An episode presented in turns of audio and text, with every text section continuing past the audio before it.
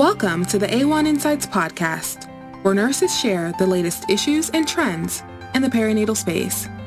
I'm your host, Sophia Navard, and today we'll be discussing respectful maternity care.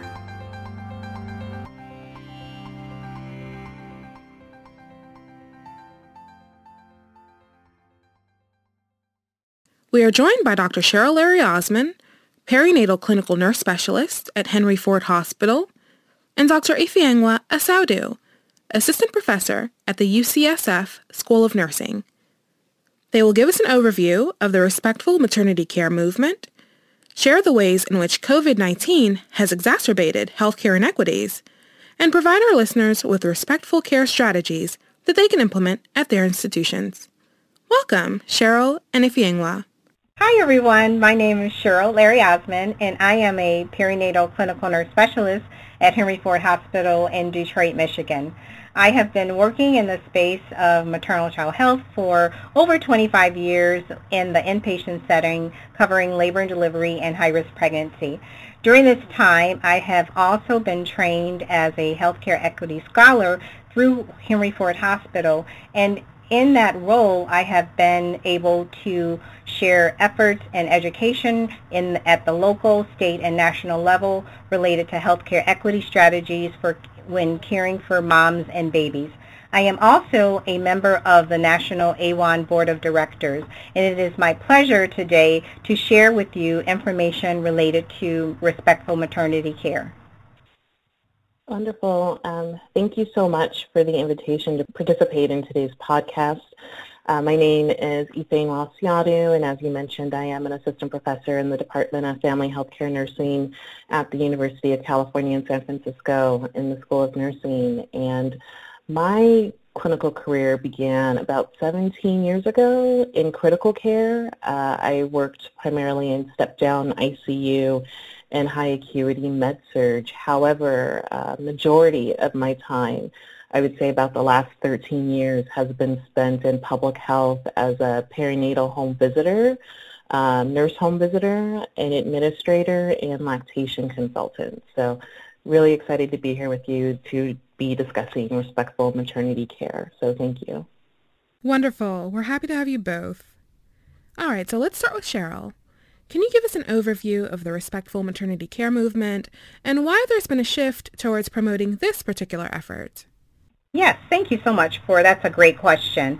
Um, worldwide, in, in general, maternal health efforts have really shifted the effort on increasing service utilization to improving the quality of care that we provide for our patients. So the concept of respectful maternity care has really evolved over the past few decades to include very diverse perspectives and frameworks. The World Health Organization recommended uh, or defined respectful maternity care as care that is organized for and provided to all birthing people in a manner that maintains dignity, privacy, confidentiality, ensures freedom of harm and mistreatment, and enables informed choice and continuous labor support and childbirth it is a crucial component of the quality of care that we provide, and it is definitely a human right. The spectrum of respectful maternity care has really expanded over the last few years, um, not only to include shared decision making, but also the elements that um, birthing people have a right and are respected, even if they decline or have questions about their treatment. Um, it Im- impacts uh, ensuring that the voices of our of our families and our patients are heard, and and including the healthcare team and uh, their efforts to assure that we are providing quality care to the patients and family, and in general listening to the needs of families and, and patients, whether they're in the hospital setting or beyond the hospital setting as well. Um, the incidence of maternal mortality has certainly highlighted or heightened the need for respectful maternity care over the, the past few decades as well.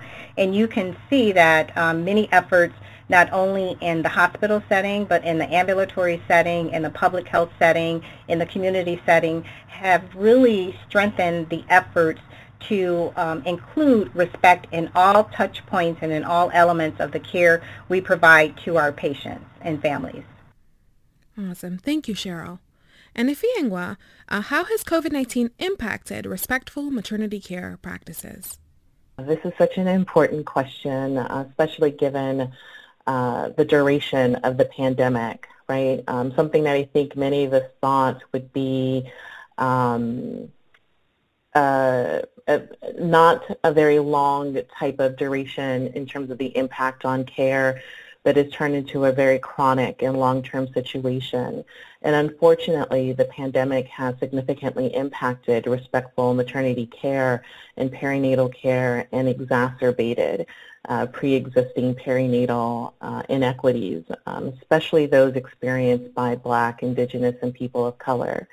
At the height of the pandemic, uh, we saw immediate transitions uh, from in-person care appointments to virtual and telehealth options. And while this move was necessary, really, in, in regard to mitigating the spread of COVID-19, many institutions didn't necessarily stop to assess the needs of birthing families like if they had access to stable internet or broadband or devices to conduct such um, virtual or online or telehealth type visits.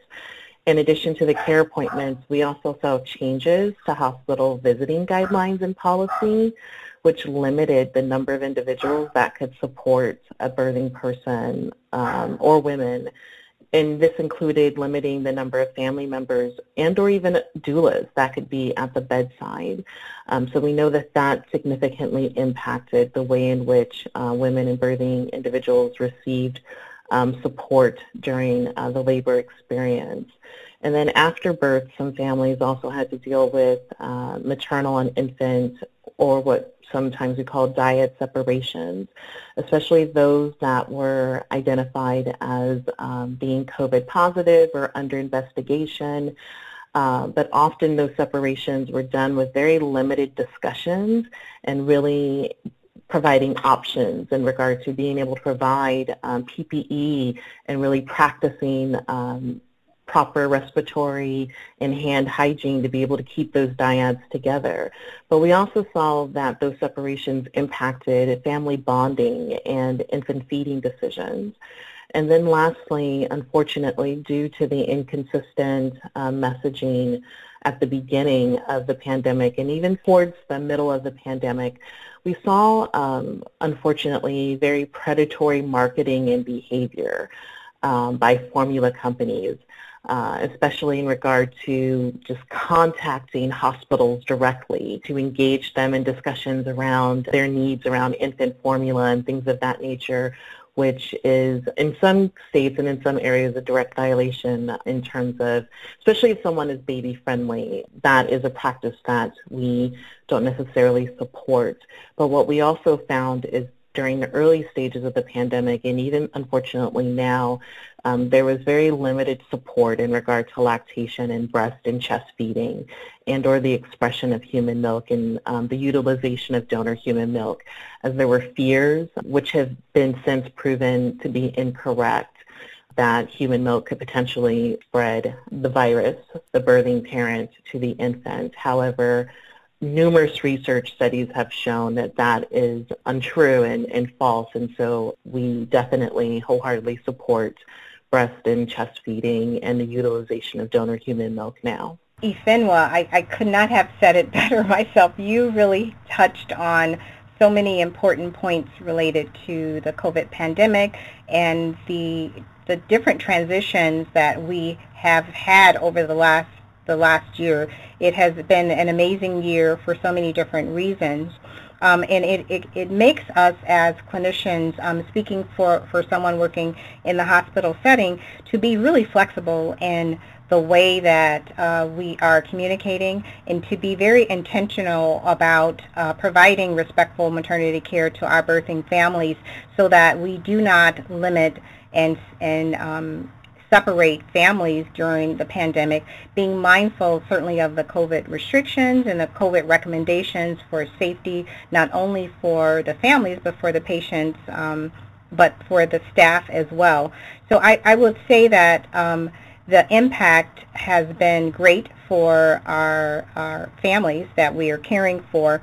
And as a clinician, it has made me personally, um, and I can speak for some of my colleagues as well, very intentional about creating those connections with patients in light of the barriers that we have to do that. Wonderful. Thank you both. We'll circle back to Cheryl. Why is it important for nurse leaders to implement respectful maternity care strategies at their institutions? That's another great question. Um, I would say that nurses play a very vital role in the care of women and birthing people during pregnancy, labor, birth, and in the postpartum periods.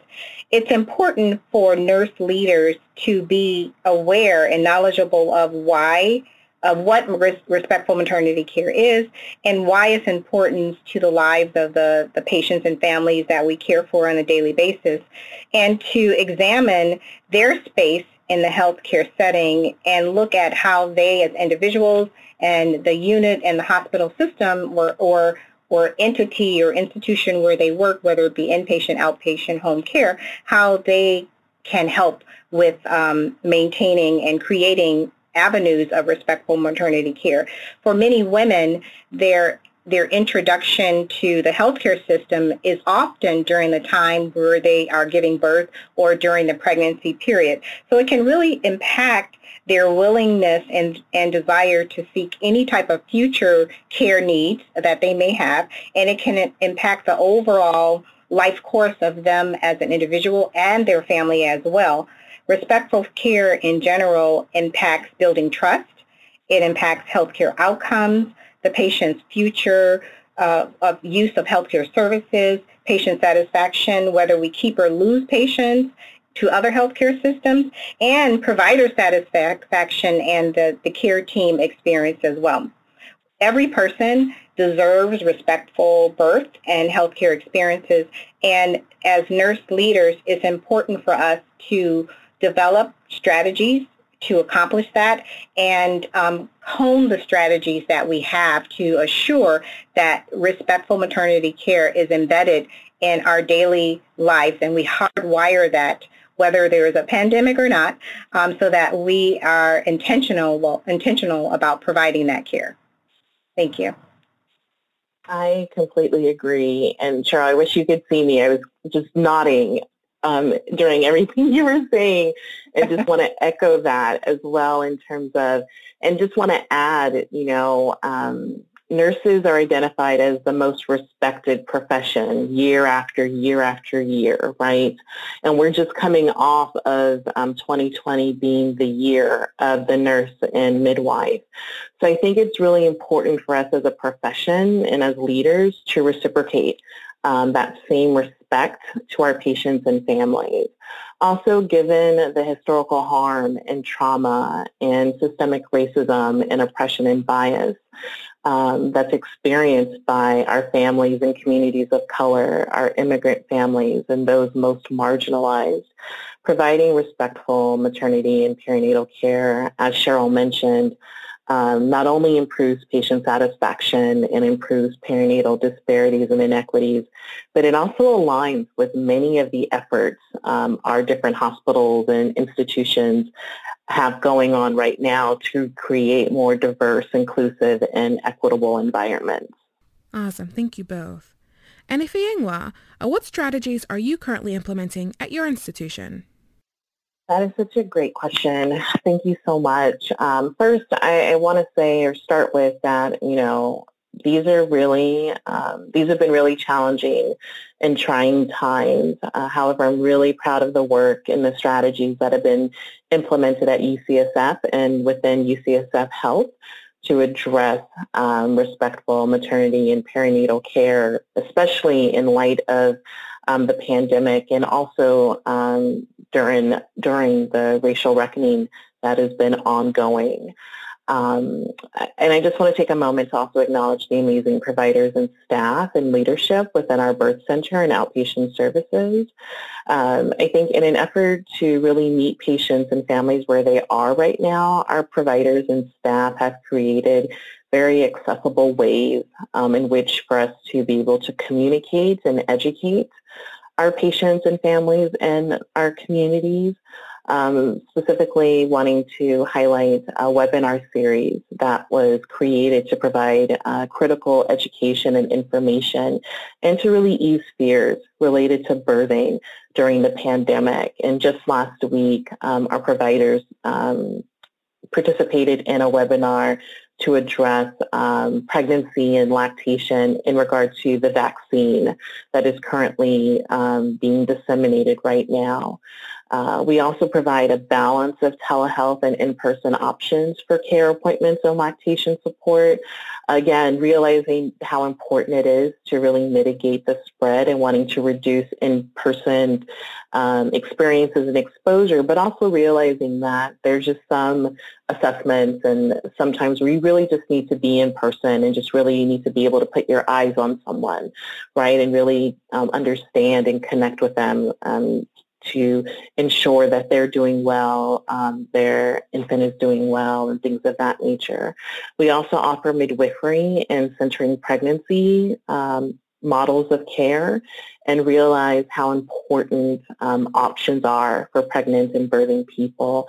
And so we really identify that as important. And in regard to our group models of care, not only do we have the centering pregnancy model, but we also have started um, Embrace, which is a group model of care that was created specifically for our um, Black and African American um, pregnant and birthing patients, realizing and understanding that um, to really help mitigate the impact of systemic racism and bias and discrimination, um, that it was really important to be able to provide um, culturally appropriate and informed care to our most marginalized uh, patient population. Um, we also have private rooms and Wi-Fi and something that I'm really excited about and proud of. Um, we're currently on the baby-friendly um, pathway. And um, in December of 2020, we had our assessment number one. We were on track to have our in-person assessment prior to the pandemic, but, you know, everything has changed since then.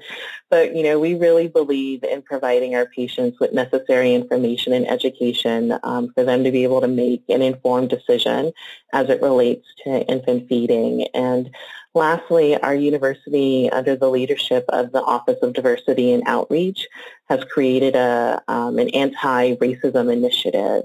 And the initiative is really to directly attack and address uh, systemic racism and bias and other challenges that our Black, Indigenous, and people of color and other minoritized um, individuals, um, faculty, staff, students, our patients, our families, and community space. And this has been a really important um, effort um, and incredibly important, especially during the pandemic. And so there are a number of different strategies um, that we've been implementing that uh, we hope will really um, create more inclusive, more welcoming, more equitable care environments um, within our health system and within our birth, our birth center. And um, that that's great, um, Ifenwa. You you your your health system um, and institution they are doing some great work. Um, at Henry Ford Hospital in Detroit, where I work, we are we have several different strategies at, as well related to um, implementing respectful maternity care.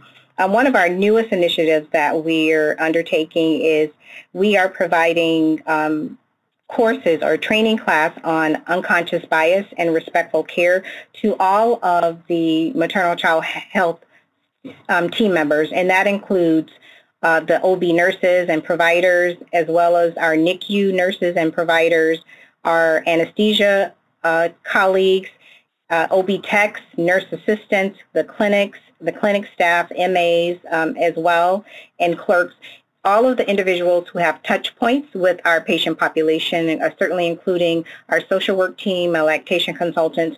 So we are on that journey for providing unconscious bias training to all of our staff, starting with a three-hour training session, which includes pre-learning um, with items such as the Harvard Implicit Association test and some other elements as well. This is the first in a long-term initiative that we will have to in, ensure that unconscious bias is part of our learning and our goal is to to diminish that um, moving forward with continued efforts on that strategy. Um, we also, as a as a hospital, uh, like Ifeanyi's institution, have a, a, midwifery service. We actually have the largest midwifery service in Michigan at this time. Uh, we also have group prenatal care that is run by our our midwives, and it's also we also include community health workers to to partner with the patients that are involved in the group prenatal care program, not only throughout the pregnancy but after the pregnancy as well. Uh, we have certainly virtual visits due to COVID um, and in-person visit, visits in trying to connect um, with the patients as much as we can um, in different ways based on what the needs of the patients are throughout the, the care that they are with, with us um, during the pregnancy and, and afterwards. We are a baby-friendly hospital, and with that, we certainly have our strategies to increase lactation support and lactation uh, and breastfeeding for our patients and family with the lactation consultants that we have, which is a great um, asset. We have trained all of the nursing staff and providers on efforts related to breastfeeding and we are uh, certainly still maintaining our our um, our designation and using efforts to certainly increase our breastfeeding rates um, along with that.